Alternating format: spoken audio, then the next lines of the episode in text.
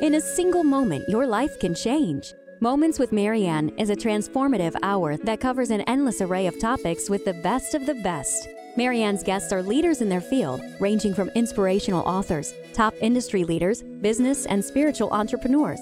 Each guest is gifted and a true visionary, a recognized leader in their own work. They teach others to develop, refocus, and grow.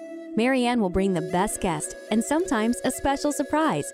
Don't miss this. And remember, make every moment count.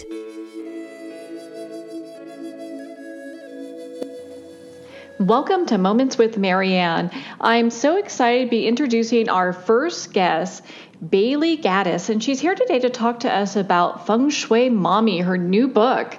So welcome to the show, Bailey.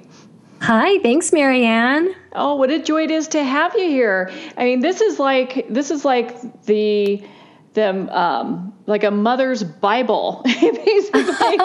Yes, the motherhood yes. Bible. It's their guidebook, everything, their, little, their new best friend, all of that rolled into one.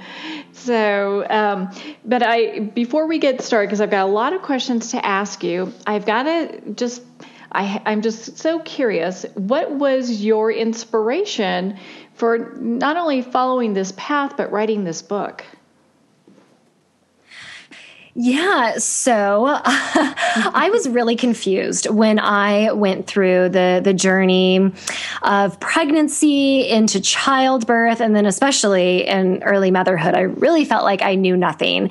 And my my pregnancy was unplanned. My partner Eric and I, we were in love and knew that we someday wanted to have children, but didn't know that it would be so soon. So we were really unprepared in so many ways. And, you know, I read all the books, I took classes, I watched videos. And so I felt like I was pretty good at birthing in the way that other people told me to birth, but I didn't really know what felt right to me. And and that was something that, that bugged me a little bit after my son was born. And, you know, and I felt really confused in, you know, in early and his early childhood. And, and so one morning at two a.m., we were both having a really hard time. We were both crying, and I was rocking him in a chair. And I just, I felt like I, I needed this wise woman to be sitting in front of me, giving me encouragement and giving me words of wisdom. And so I thought, okay, she's not here, but, but maybe I can be her for a minute. And so I grabbed a book and I started just writing down what I needed to hear in that moment. And, and it felt really good. And, and so after that, I quickly became certified as a childbirth preparation educator, a birth doula, really got deep into that world to, to find that, that understanding that I was, that I was seeking. And, and so as I started working with clients, I, I showed them those notes that, that I made on that early morning when I was having my mommy meltdown. Mm-hmm. and, and they really resonated with, with what I had written down and asked if I had more, and I didn't. So that was really the, the conception of, of the book proposal that led to Feng Shui Mommy. Well, and uh, before that, you were into Feng Shui before, if I remember correctly, right? Yes, yes. So before I became pregnant with my son, and, and really even during his pregnancy, I owned a professional organizing business, and I worked with a lot of women, mainly in Los Angeles, and mainly on designing their nurseries, which is so funny, you know. So we would clear out a space in their house, and and I would use a lot of Feng Shui principles that are all outlined in the book to help create a really serene, calm environment that really promoted, number one, sleep, because mm-hmm. that's what we want all babies to be able to do, right, is have yeah. really good sleep. Um, so, yeah, so when I was working on the book, the the Feng Shui principles, it was something that I was really familiar with, and but I wanted to to relay it in a really simple way in the book. So it's nothing crazy that requires you to pull a, a compass out, which can be wonderful if you want to go that route, but it's really simple principles um, infused into Feng Shui Mommy. Well, and I think a lot of new moms can understand, or, or moms that have had children kind of look back and they're like, gosh, you know, during that entire time, I felt like, you know, I wasn't really getting enough guidance, because usually people, I mean, most of my friends that are mommies have tons of books on how to be a mommy, and all of them got, they, they all have a lot of information, and some of it's a little conflicting. So it's, you know, some of it just doesn't resonate. And while it might, you know, one might take care of like how to uh, prepare mentally and how to prepare their bodily, their body, it doesn't do anything about them spiritually. Right. Oh. Right. Yeah. And so that was something that was almost the most important piece for me, honestly, with the book, because, you know, and I, I connect, at least for me, I relate to Um, like, like when I have fear, I really feel like it is dampening my spirit. You know, it's like all I can think about is, is fear, and I can't really, really enjoy my, my life and connect to the world on a spiritual level. So, so yeah, in the book, you know, I'm, different spirit sections are, you know, dissolving fear, which is really in some ways the crux of the book. You know, once we can get past and dissolve a lot of those fears that we have about pregnancy, childbirth, and motherhood, we can really enjoy the experience, but also wake up our intuition that is so wonderful at guiding us. You know, so as you're reading all of the different books, you know, if you have this intuition that is wide awake, it lets you know what pieces of information are really right for you. And, and that's what I tell women with the book. You know, it's like, my goal is not for you to end the book being able to birth like Bailey's way, but to have the the trust in yourself to really create your your own way of birthing, and to have the information and the tools, but but then to, again, craft your your own unique way to birth. And, and I've had women come up to me or send me emails saying, oh, when I was reading this one section, I had this really wonderful, unique idea about how I'm going to birth. And I think that's so exciting that, that the book is not just giving information, but it's inspiring women to come up with their own ideas, which which is wonderful, in my opinion. Oh, without a doubt. What's the number one fear in your experience for new moms? What's the number one fear that um, they come to you for? Oh, probably the, the number one thing is thinking that they're not going to be able to withstand the the physical sensations that are attached to childbirth. Um, even if they're choosing, you know, to get an epidural, or even if they need a cesarean section, you know, they're still terrified of the the pain and, and again, those those really intense physical sensations. And so that is a huge, huge thing that I, that I work on in my classes, you know, really probably at least eighty percent of what we're working on are different tools to help them, you know, shift their perception of those sensations, or to make them a little bit easier. You know, I do a lot of work with uh, positions, with pressure points, different types of massage, essential oils, you know, a lot of tools that can help to, to minimize that, that discomfort. And, and along those lines, the next fear is that, that final phase, or the next to final phase of birth, when the baby's head is crowning and coming out, women think, well, I know that millions, billions of women have done it before, but my body is not going to open. Like that, that head will not fit out. Mm-hmm. And, and they really are stuck in, in that, and so afraid of, you know, the tearing, uh, potential episiotomy. Is that, that's a really big concern for a lot of women, and, and probably my biggest concern when, when I was going through, through pregnancy. Well, and with all of this, so when moms come to you, they, they've got this fear, and you work with them through that. The, I, I know that you also work with, um, you know, creating a soothing atmosphere for them during childbirth.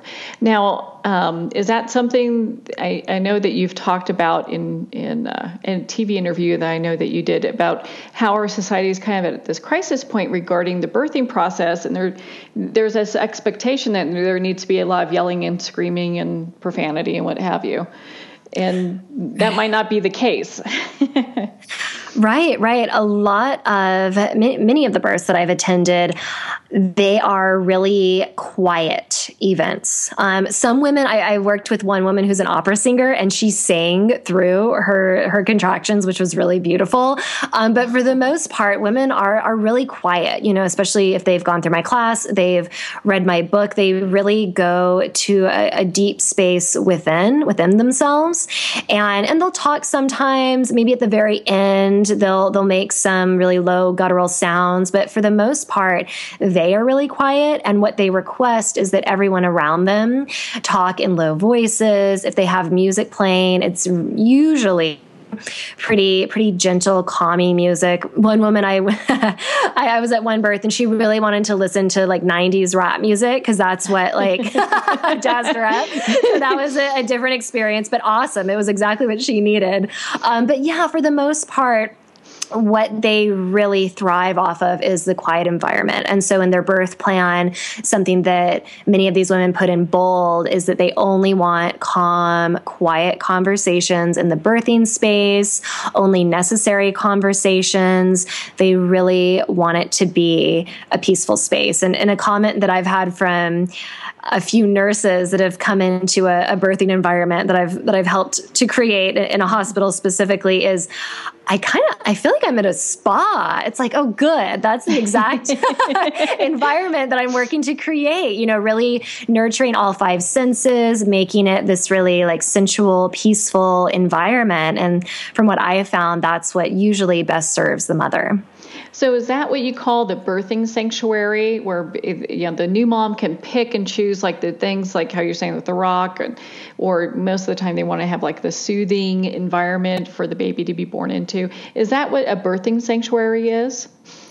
Yes, exactly. It is a space that she feels safe in, a space where she feels like she can fully relax. And and some people think that you can only create that space in a home birth or a birth center birth. But I, I've seen hospital rooms, labor and delivery rooms transformed into these incredible sanctuaries, mm-hmm. you know? And so again, it, and, and for some women, you know, thinking about the safety aspect, birthing in their home wouldn't necessarily feel like a birthing sanctuary if, if they have a lot of concerns and they feel safer in the hospital, you know? So for those women, their birth sanctuary will be found at the hospital. And, and I really have women focus on the five senses, you know, making sure that they fill that sanctuary with, with textures that make them feel really good. You know, so maybe a, a soft bathrobe that when they touch, they they feel really calm. Um, I've even had moms bring in their own sheets that they don't mind um, getting stained, of course, in, into a hospital or a birth center because they just love the material. Um, thinking about tastes. So I usually bring things like honey, breath mints, things that the woman can can put in her mouth that, that good um, with her sense of smell. I always have an essential oil diffuser. I usually have like ten different essential oils that I bring. And so the space is filled with her favorite aromas, uh, sounds. I always have a speaker. So a lot of times I play music, maybe a recording. I do a lot of hypnosis with my mm-hmm. clients, and I'm, I'm leading them through with my own voice. And and with sight. So a lot of women want to have their eyes closed. That, that's something that's pretty common, but sometimes they want to have their eyes open and they want to be able to look at this really pleasing focal point. So even in the hospital, we'll bring in maybe a photo or this little sculpture or, or something that, that she finds visually pleasing. I bet you are busy as all get out. Do you travel across the country and do this, or do you mostly stay in California? Uh, for the births, I mainly stay in California, um, with some exceptions, but but California keeps me pretty busy. but, but that's why it's so exciting, you know, to have have the book now. And although, of course, it's not the exact same as having me at the actual birth, you know, I can share a lot of the, the tools and ideas that I share with clients in person. And then I have one online course, a new one coming out that that allows me to, in a way, sit in front of of the woman, at least before birth, and and support her through the, the preparation process. And I also have some clients that I've worked with mobily who who will call me, or, or their partner will call me during birth, mm-hmm. and, and I'll I'll coach them through certain phases of birth just on the phone. I'll be on speakerphone. I'll be like doing hypnosis or or saying, why don't you try this position, or try to go pee, or whatever I feel like they need. So in that way, I do go all all across the country. I could I could bet I could, would be amazed that, you know, you don't have um, you know, people like Beyonce giving you a call going, I need you to help me with my birth sanctuary. Right. That, I would definitely help her. If Beyonce's listening, I will help you create a birth sanctuary. I think every celebrity should have one, without a doubt. And of be, course, yes. they, they've got to pick up your book, Feng Shui Mommy, you know. Yeah, of course, a, yes. So, okay, so we're at the hospital. We've had the baby. We, we've got this great experience that's happened. So how can we transition that to home? What are some of the things new parents, new moms can do to kind of get ready for the baby, as far as like if they're going to paint the nursery, you know, should should they go for a, a bright red, you know, are there are there things that they should stay away from and things that they should look at? Yeah, so I, I really focus on five different uh, principles, five different aspects that I think are really important, really for the entire, the the whole home, but specifically for the nursery and the mother's bedroom. So, so the first one is making sure, you know, whatever spaces the mother and the newborn will be spending most of their time in, which is, again, usually the, the bedroom or the nursery, is to make sure you have really fresh air. Um, so if you live in a space and it's a, a certain time of year where it's not too cold, you know, if you can open the windows and let in that fresh air, that's great. Um, I also have a list in the book of air purifying plants. So some ones like a peace lily plant, bamboo palm, those are three of my favorites. Um, And if you're going to have them in the nursery, of course, we don't want baby who turns into a crawling baby to eat any of them. So mm-hmm. I really want to make sure moms have them up and out of the way of baby, but that can be a nice way to create fresh air. Um, and then the next one is clearing the clutter out of the house. This is a really common phenomenon that is paired with nesting, is is getting rid of all unneeded items. Mm-hmm. Um, and that is, in my opinion, one of the most important aspects of, of preparing your home for baby, is to really get rid of everything that you don't love or everything that you don't need. And, you know, everything else, donate it, give it away to a friend, you know, keep it really, really simple. Um, lighting is something that is so important. Ba- I mean, we're all, we're all sensitive to lighting, but babies even more so. So soothing, soft lighting is important during the day. If you and baby are awake, you know, having natural light is great. Um, but uh, in the evening, you want to have three sources of lighting at three different levels. So generally I tell moms to stay away from overhead lighting because that can be a little harsh. So to maybe have three different lamps, you know, to floor tabletop lamp, pink Himalayan salt crystal lamps are so wonderful um, as night lights. They create this really loving, warm energy in a nursery. Mm-hmm. And let's see, color. So you mentioned um, painting the, the nursery red, right? and, and if you love that color, okay, yeah, we can toy around with, you know, bringing red in. But I I generally say to, if you're going to paint the walls, to stick with more neutral, calming colors, you know, so whites, beiges, and, and some moms, dads find those colors really boring, which I understand. Um, but you can bring in, you know, pops of color with like a little throw rug or a pillow, but for the most part, keeping the colors very calm and, and serene. And, and in the book, I actually have a color guide. So I talk about, you know, what type of, of energy each color produces. So, for example, I just glanced down and I saw uh, pink. So pink often helps to nourish, you know, creativity, whimsy, imagination. So when it's playtime with baby, if you have like a little throw rug that has some pink in it, that can really facilitate the, the creativity in that playtime. So it's really fun to play around with, with colors in, in the nursery. And so those are the, the main elements that I think are really important to creating that, that sanctuary at home. So, and then, so for the mom, on the mom's side, when she comes home, what's some self-care that she can do for herself that'll allow her to kind of maintain that peaceful tranquility atmosphere that she's had from, you know, from pregnancy to being with you and, and, and having childbirth to, to now being the mom?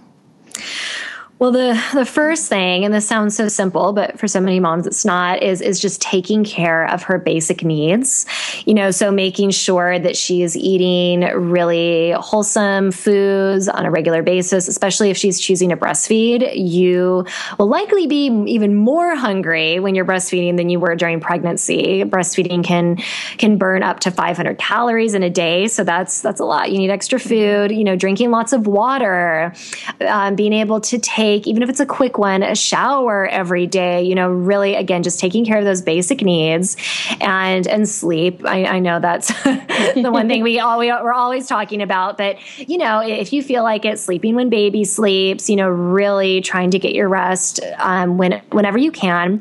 And then beyond that, I tell women, and, and sometimes this is harder when baby's a newborn and they, they need you so much, but you know, after a few weeks when, when maybe you just get a little bit more of breathing room and, and your partner or parents or whoever your supporters are, are able to be with baby a little bit more. It, even if you just have like fifteen, thirty minutes to yourself to tune in to what really makes you feel like you, what makes you feel good. So for some moms, that's exercise. For me, that's, that's writing. For some, that would be calling a girlfriend, you know? So, so again, really thinking what, what makes me feel good? What makes me feel like not just a mom, but like this really unique, beautiful, amazing woman, and and to nurture that aspect of yourself. You know, one of the things I really appreciate in your book is you also included a chapter on postpartum, because I think a lot of women go through this and, and don't really, you know, maybe they don't know where to go for help or don't understand. What are some of the tips that you like to share with um, with moms that are kind of going through that, um, some of the things that they can can do? That they can do for for themselves? Yeah, for themselves, kind of to um, either bring themselves back or, you know, try to work through it. Because I know you do hypnosis also. Is that something that you work with with postpartum? Yes, absolutely. So... So after the mother has the baby, you know, so often the birth, no matter how much you prepared, it, it rarely goes exactly the way that you planned. Um, sometimes it goes better. Sometimes there's challenges, mm-hmm. you know, so that's one of the first things that I, I work with moms on and, and encourage them if they can't work with me, you know, even just talking to their partner, journaling about it, um, but, but processing that birth experience, even if you feel like, oh, it was perfect and beautiful, you know, write it out and really, you know, think about it. And And, and allow yourself to to um, relive it in some ways, you know, and and allow yourself to, again, work through that. And and even if it was this beautiful, perfect experience, great, you know, you can relive that in a really joyful way. Um, if there are certain pieces that you need to reconcile with, again, a great way to do that is, is hypnosis. A lot of the recordings that I have as part of the book really facilitate that process. Um, again, talking to maybe a girlfriend, a partner, a therapist in some cases is really wonderful. Um, and then the body. The body is, you know, something that changes definitely during pregnancy, but but especially after childbirth. And that's such a drastic change, you know, um, because really in a period of a few hours or a few days, however long your birth was, your body goes through a lot, you know. Um, mm-hmm. I've heard it said that it's equivalent to running a marathon. Personally, I think it's even more intense than that.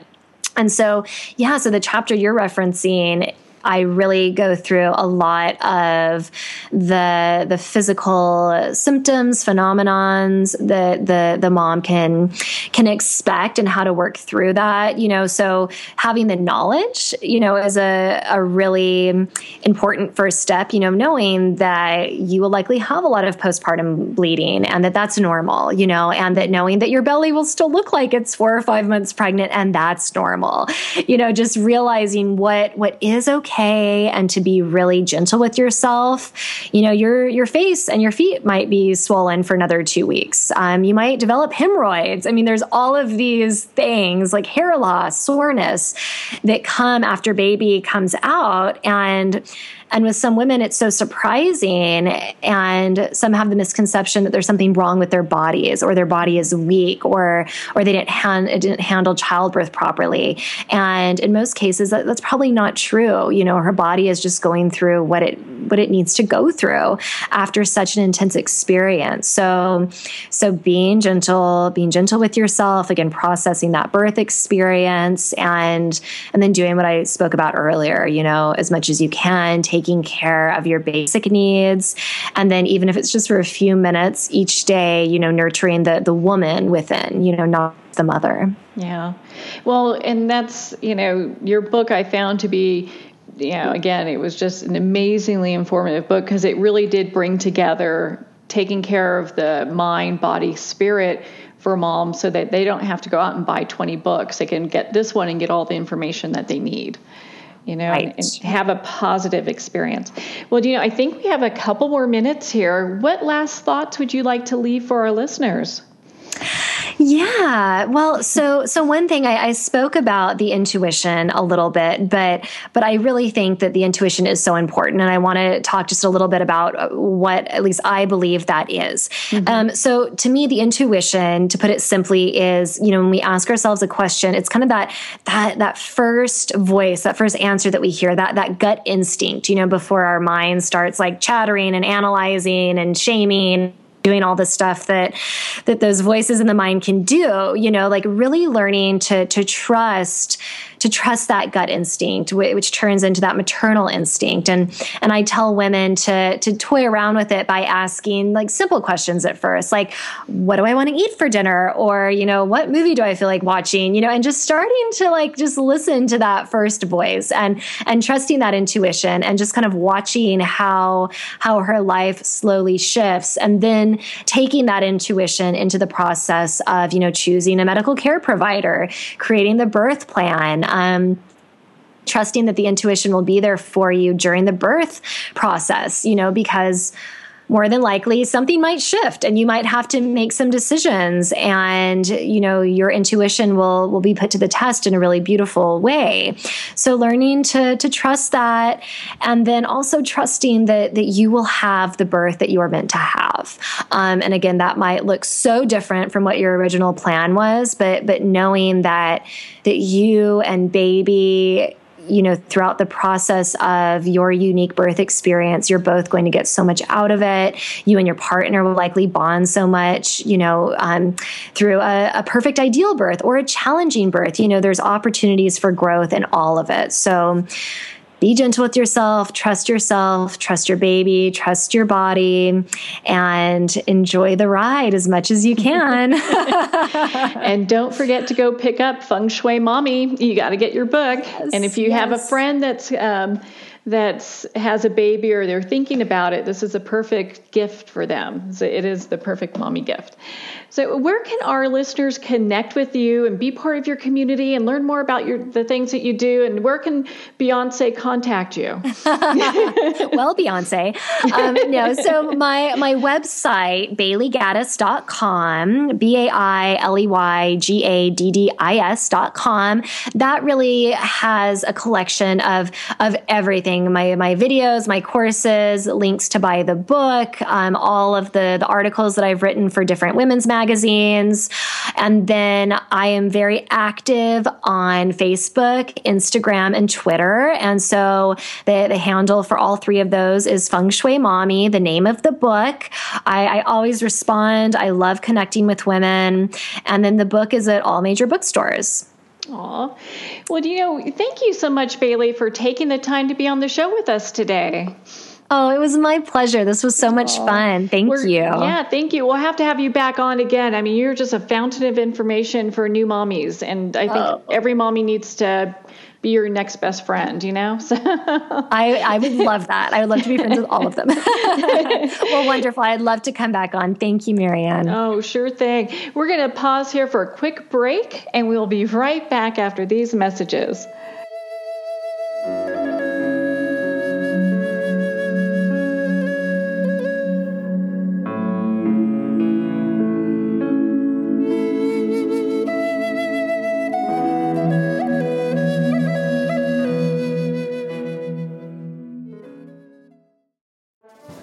Internationally recognized and award-winning author Judy Goodman works and teaches outside the box of limited thinking, working with people from every walk of life. Her goal is to empower you to be the best you can be, no matter what the challenge is. Born with the gift of seeing beyond our normal vision, she has an extraordinary gift of working with every challenge, teaching beyond conventional wisdom. Her work is described as life-changing. Visit Judy Goodman dot com. That's Judy Goodman dot com.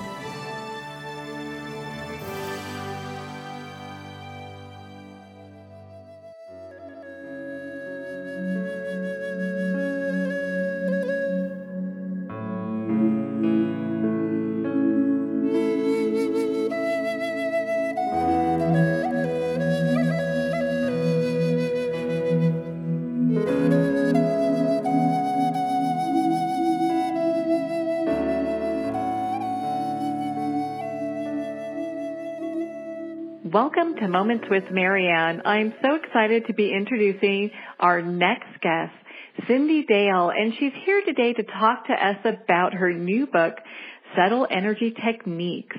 So welcome to the show, Cyndi. Thank you, Marianne. I'm so happy to be here. Oh, what a joy it is to have you here. I mean, we just had you on, gosh, last month about your other book. I know, you know, The Little Book of Chakras, which follows mm-hmm. a really big book I did that was twelve hundred pages. So everybody's going to be happy to hear. Subtle Energy Techniques is also a small book. Oh, we love the small books. I love the small books. So do I. And, I like and writing the small books. I bet. And you have so much information in here. And so, gosh, I, I, I've got to ask, what inspired you to write this book?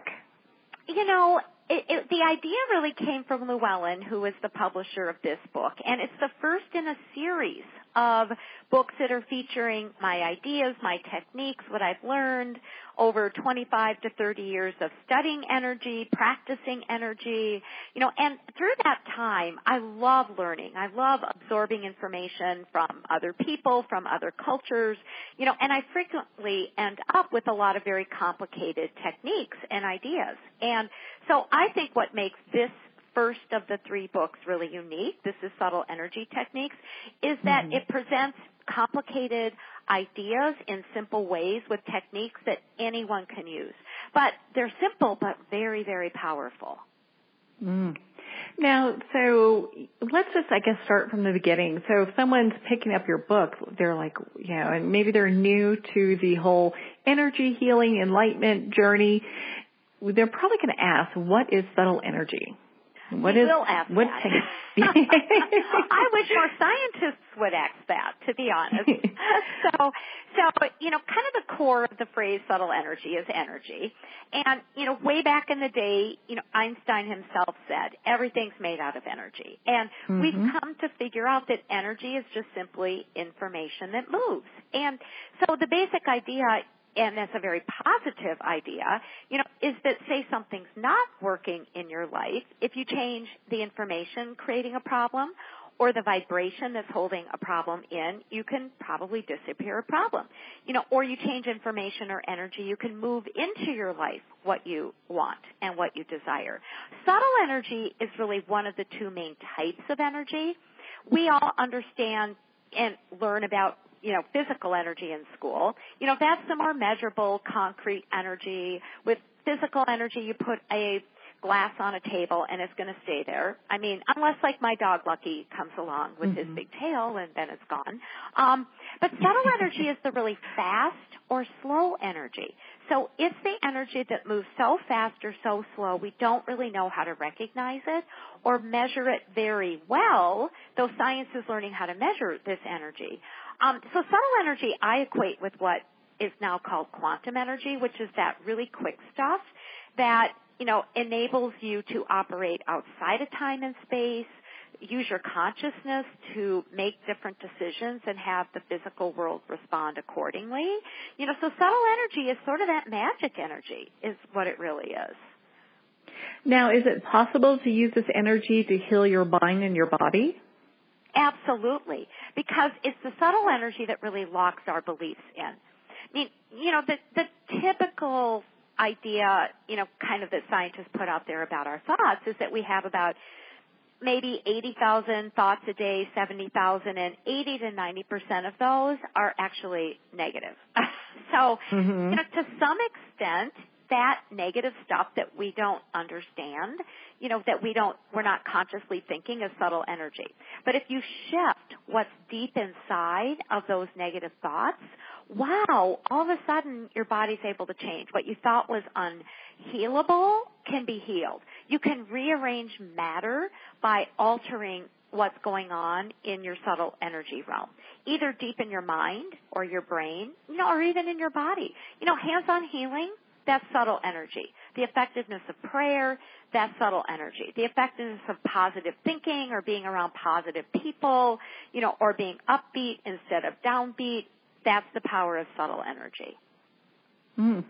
Now, and I know for people who are like, wow, this is great. I've read your book, and I think this is a fabulous book on the techniques of subtle energy, but I, I really want someone to do it for me. You have um, subtle energy body immersions that you do that um, you could do. So. Well, here's the secret, though. Let me tell you the secret. I do do these wonderful, really, really intense immersions with people, mm-hmm. you know, or obviously people can do sessions with me. But I tell absolutely everybody when we're working together, I'm not the one making the change. And then I tell them at some level they're not really the person making the change, that there's actually bigger forces. Some of those are, you know, our own spirits, um, each other's spirits, this sort of immortal aspect of self that we all are, you know, and that there's bigger energy. There is the spirit that's really what's making a difference. So, um, but I love the quote from the Bible where Jesus says, you know, where two or more of you are gathered, you know, there will I be. I don't necessarily interpret that from a Christian point of view, you know, that you have to be in a specific church for that to be true. You know, it's really saying where there's two or more people and they're gathered in the name of goodness, you know, and their intention is to have what's supposed to happen happen, and they want illumination or healing. You know what? It just sort of starts to happen. So that's the that's what's really powerful about working with somebody, you know, like me or anybody else. Um, and the Torah talks about that, and it's actually a quantum physics concept. In the Torah, which is the you know the, the Jewish scriptural book, it says that God began the universe and then left it for us to finish. and, and it takes two or more people to vote what is going to get completed. Isn't that sort of mm-hmm. cool? Yeah, I just love how the ancient texts and science and, you know, just the spiritual realm are all coming together. You know? It's time, isn't it, that we don't have oh. to have that great divide, spirit on mm-hmm. one side and science on the other. Mm-hmm. It, it doesn't have to be an either or anymore, you know. No, which no it won't really work nice. that way. Neither will work that way. No, uh, it's kind of, it's like missing a piece to your puzzle. It'll just never be finished, you know? So, well, and in your book, you talk about spirit to spirit technique. What is that and why should we use it? I do talk about that. This to me is sort of the most important one-size-fits-all technique that any of us can use no matter what's going on. We can use it if we want to fall asleep at night. We can use it when we get up in the day to be open for a good day. I use it in my client work all the time. Uh, I use it to help try to train my dogs. I think they use it to train me. Food, food, food. You know, I mean, what, the, the idea of spirit to spirit, there's three steps, which are to affirm your own spirit, affirm the spirits of all who are present, and they may be visible or invisible spirits, and then to turn an entire situation over to the greater spirit, you know, really is acknowledging that within us and around us, you know, is the essential self that we are. You know, and that everybody else, whether they're an everybody or a plant or an animal or an angel or whatever, you know, also has um, a, a, a unique essence that's essentially good, right, and well-meaning mm-hmm. and powerful. You know, and that, that there's this this creator, there's a oneness um, that, like a mother, father, parent, just wants the best for everybody. So, as simple and elegant and short a technique as it is, it is probably the most effective technique that I've ever used or been able to teach anybody. Um, I remember teaching a class that had a massage therapist in it, and she was really excellent, had a huge client base, but she complained that she always soaked up people's energy, and she mm-hmm. didn't want to do that anymore. So I suggested that before she works with people, she conducts spirit to spirit, and so that's what she did.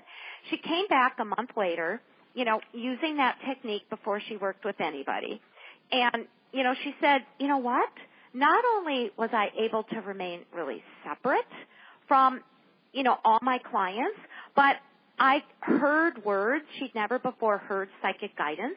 She heard words to share with the client. They could feel spiritual energies around them, helping them and supporting them. You know, their lives changed, and she never once absorbed their illnesses, their feelings, their problems. Um, and so effectively, she's only working with the highest part of herself, the client, the helpers, you know, and putting the greater spirit in charge of everything. So, you know what? There was instant boundaries, and there was also the kind of effectiveness that she was looking for as well. Well, I think that's so important because that's actually a common thing I hear among my healer friends. They they talk about, you know, not, not all of them, but a good majority of them do talk about, you know, if someone's got something going on and absorbing it. So spirit to spirit would really be beneficial for a lot of people.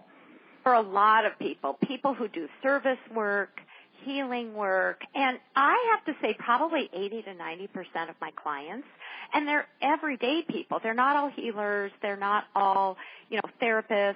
They're accountants, homemakers, um, work at insurance companies. You know what mm-hmm. I mean? Just they're in yeah. the real world.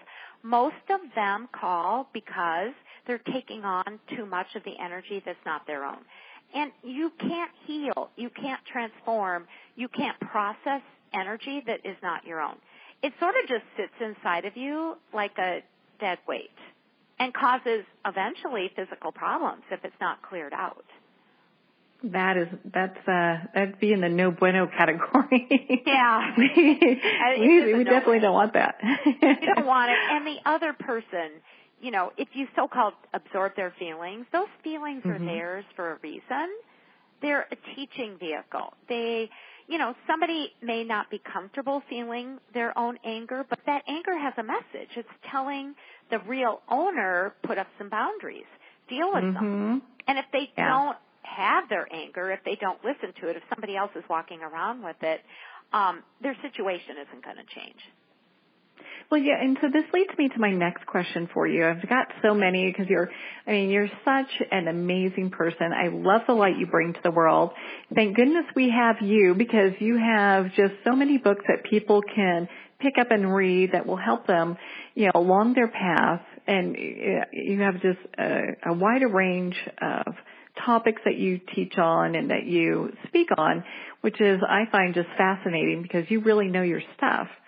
So when it comes to, you know, somebody, let's say, um, in fact, what are the healing streams of grace and how can we use those? I'm so glad you asked about those because with spirit to spirit, the idea and so-called technique of calling, healing mm-hmm. streams of grace gives you a full energy package.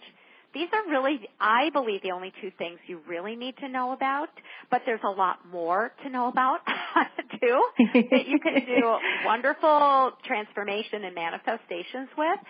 This is mm-hmm. the idea of healing streams of grace. Think of the sun, you know, and the sun just eternally, you know, emanates rays of the sun. You know, light beams come off the sun all the time.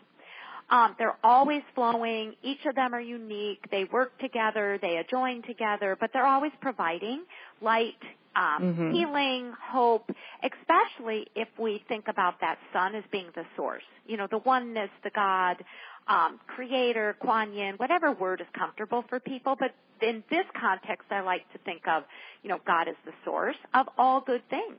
And so healing streams of grace are really those rays of the source that are constantly emanating, that shape change, that get customized, that are attracted to us when we have a specific need.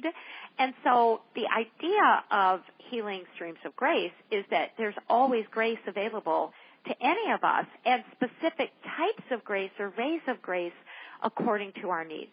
I define grace as love in motion, love that's empowered, that makes a difference.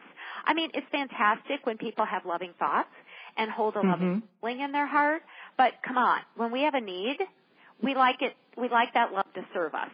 We like the love to serve somebody else. We actually want to make a difference, right? Yeah. And to me, now, that's what grace is. Now, is that something that can be taught to children? Oh, yes. Children are so open to the idea that there is an energy there that can help them, and they're so open. They don't have a lot of preconceived notions about what's going to work or not, or what's what's real or what's not. You know, there's that sort mm-hmm. of childlike thinking, you know, that we to some extent put away as we grow up, but we want to keep a lot of it alive. Um, you know, that way of believing that there's goodness that's always available to us. Um, and even though my son, who my youngest son is now eighteen, you know, wouldn't technically be called a child, about a year ago he was having some real troubles with his pitching arm. He's a pitcher, loves to pitch, great baseball player, wants to go into the pros, et cetera, um, but he couldn't raise his arm. It was not a good thing. Um, mm-hmm. And so I was working with another sports performance person, and we would just have him raise his arm just a little bit, you know, like an inch, and then, you know, kind of verify, oh, this is what's stuck or this is what's stuck. Send the healing streams of grace in, and he could then move his arm, you know, kind of to that level. Within ten minutes, he had his entire pitching arm freed up, completely freed up. Nobody's telling him it doesn't work. Right? Right? Nobody's telling him, you know, that yeah. only what's concrete is real.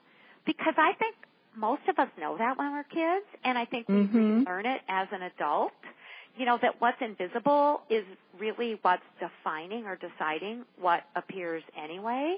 Kids are really open to that. Yeah. Yeah, they, they really are. And, you know, and, and it, this actually is bringing me to my next question for you, because I know with a lot of people that either do energy work or have had energy work done, they always talk about use, you know, having energy protection. So yeah. when should someone use that, and why? Well, and, you know, one of the realities of this world, the way it's run right now, is that there's a lot of energy that doesn't suit who we really are. And maybe mm-hmm. that's the nice way to say there's a lot of sort of disruptive bad energies out there. Okay? And yeah. we're it's so much. It's it's invisible. There's power lines, there's you know, the news is going twenty-four seven with a lot of stuff that may or may not be true. It, about, you know, the false fact stuff, but really kind of negative and disarming, and there's just people who have malintentions. Um, and there's a lot of good people and good news and goodness as well.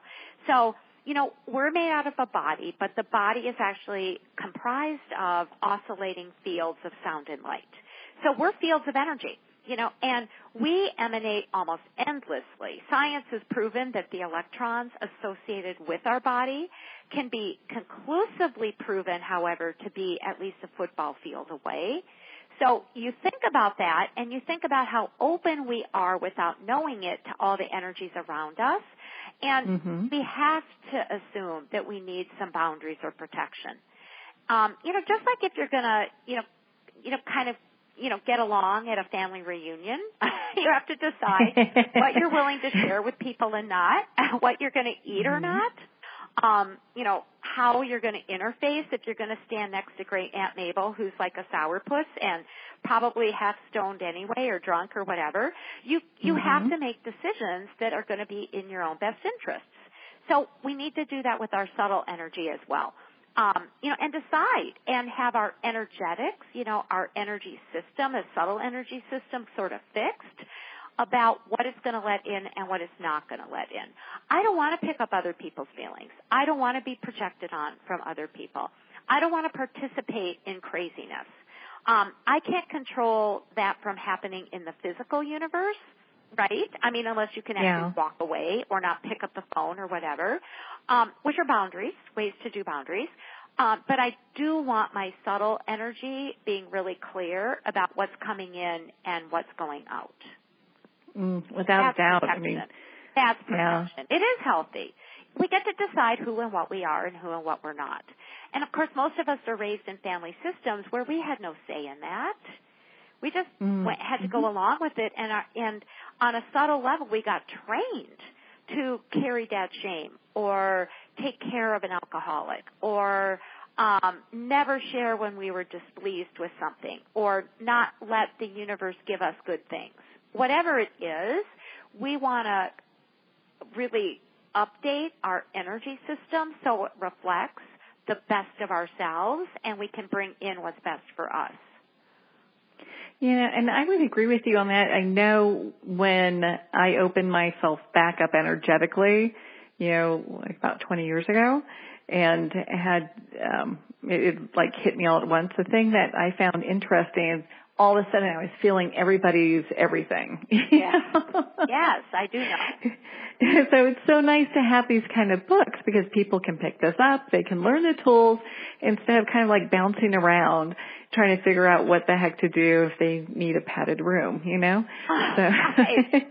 Which won't work anyway. Yes, they won't. Right. I had a client call me just the other day, and she's had a couple near-death experiences, and she's very mm-hmm. sensitive and open now. She just mm-hmm. met with a friend of hers who has a child with leukemia, and my client went home like as if she was undergoing chemotherapy, sick. Throwing up, chilly, mm. cold. And it's like, you know, we can't change what somebody else has and always decide what we're going to be around, um, but we don't have to pick that up. So that's what boundaries yeah. are about. Yeah, without a doubt. And and so with the same thing, I know you talk about elementals in your book as well and the different levels of them. Can you explain a little bit about for our listeners? Yes, I... love working with elements and the beings associated with them, which are elementals. So if you look at just about any indigenous or Eastern or even many Western healing systems, especially the mm-hmm. real um, ancient ones, they all say that the world, the body, the, the, the soul, everything is made out of elements, fire, metal, wood, and that something is what it is based on the percentage, you know, of elements that comprise it. And that sounds pretty Western to me, too. Aristotle mm-hmm. was sort of saying the same thing, and Hippocrates years and years ago in the Western world. Um, what I recognize, and many people do as well, is that there's these sort of subtle elements. So within, like, a fire are fire elements, tiny, tiny, tiny subtle elements, you know, that can join together and help create fire. Um, we have all these subtle elements in our body. There's many types of them. I've mentioned a few, you know, but there's also water, there's metal, there's light, there's sound, uh, you know, wood. I work with eleven, sometimes even twelve of these different subtle elements. Um, ether, which is consciousness. Um, because the truth is that our body, mind, and soul require certain subtle elements and in the right amount. So, you know, for instance, I grew up kind of in the New Age when I was always told to ground and bring earth energy through my feet, and it felt horrible to me. I felt like I was in a casket, six feet under. And as soon as I figured out there's other kinds of subtle elements like air, I started to let my body, you know, and my soul with it pull up the subtle elements that were best for me. And I felt literally lighter than air. I felt happy. And my body was healthier. My mind was clearer. So I think somebody can run just about an entire healing process, whether it be self-healing or a manifestation process, again, for self or for other, just really having a strong sense or knowledge about what the subtle elements are. Use spirit to spirit. You know, let spirit bring in what you need. Use healing streams of grace, you know, to do the same or to release what elements you have too many of, you know, and balance your system and your mind and your soul as well. I mean, post-surgery, people will come in to see me, and I'll ask for the subtle element of earth to go into the tissue because earth is a binder, you know, and it rebuilds tissue. And you know what? Their skin, their tissue heals faster than if we didn't do that. Mm. Now, is this something that we can use to ground and protect ourselves as well? Yes, absolutely. Yep. So, and it is really fun to get to know, like, what subtle elements your spirit really wants to ground in. So I bring air up. I ground in air. And I know that's sort of an oxymoron. It doesn't really make a lot of sense, all right? But it makes me feel happy. And I'm actually really present and less spacey if I bring air in. I have many, many friends and clients who ground or bring into their body, right, star energy, which is mm-hmm. fire combined with ether. It's like a really, you know, passionate energy with higher consciousness. Um, you know, and that's the energy that leaves them feeling whole and present and able to be really functional. Um, and so you can also bring those subtle elements into your energy field. Like, one of the best ones for protection is um, to use metal. You know, think about it. If you have millions and millions tiny, tiny mica chips, you know, of metal in your energy system, and the shiny part is reflecting out, you know what's going to happen is you're going to deflect negativity.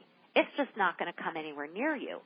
So there's all these sort of fun ways to interact with the elements to meet different needs that you might have for grounding, for protecting, for healing, for anything.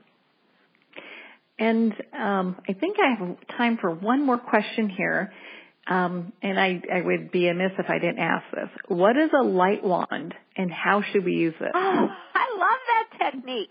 You know, a light wand acknowledges that we can direct energy. And literally, you can use any of your fingers and activate it, activate your whole body, like especially from your heart. So that finger acts like a light wand. You point it at something, hmm, whatever energy mm-hmm. needs to come around that finger or through that finger to clean a wound, to heal a diseased state, to change a belief system or whatever. Literally, it's like your finger is like smoking hot, and it's a light wand. Um, I know somebody here in town who does Qigong, and the only technique he teaches people for doing healing, you know, is to direct energy through one of their fingers, right, to take energy out mm-hmm. or to put good energy in, and that's the basic idea of the light wand. Mm. You gotta love that. I love oh, that we can. Everywhere you go. Yeah. You don't have to, like, worry about the Harry Potter, you know, do I have my wand with me? You always have your wand oh, with you. Oh, it can't you know? be broken. Right? Always there. Ready to mm-hmm. go. Yep, you, and you're prepared. So, and what final thoughts do you want to leave our listeners with? You know, enjoy learning about subtle energy. I think people get kind of concerned, like, oh, my gosh, it's so complicated, it's so powerful. You can't really screw up if your heart's in the right place.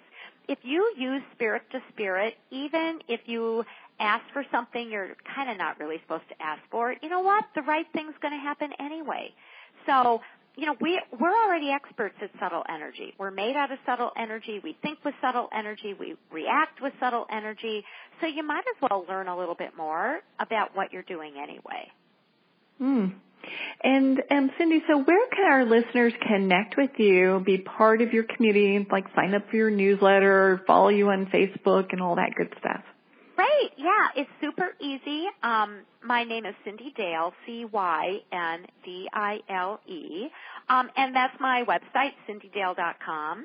Um, that's the same as my Facebook page is Cyndi Dale. That's really it. You can just look me up and, you know, go on my Facebook or go on my site. And I know that you have upcoming workshops that people can part, um, Ooh, participate and in. Are posted. Yep, I'm Ooh. going to Raleigh, I'm going to Charlotte, I'm going to Chicago. That's all before the end of the year.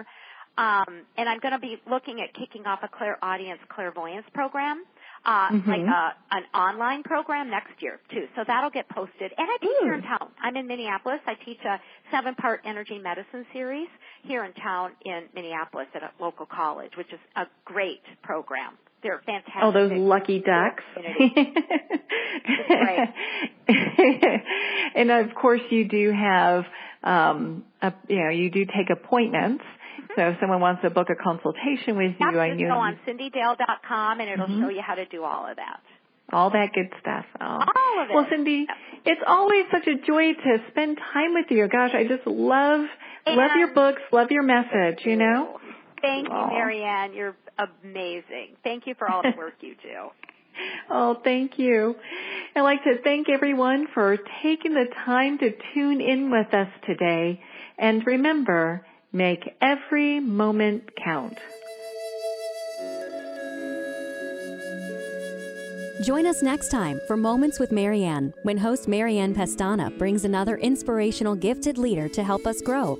Tune in every second Sunday at eight p.m. Eastern Time for Moments with Marianne, when the Dream Vision seven radio network is at fifteen ten a.m. Boston. Or catch Moments with Marianne every Thursday and Friday at five p.m. and five a.m. Eastern Time by going to dream vision seven radio dot com. To learn how Marianne started her business from the ground up, visit Marianne Pestana dot com. Don't miss this, and remember, make every moment count.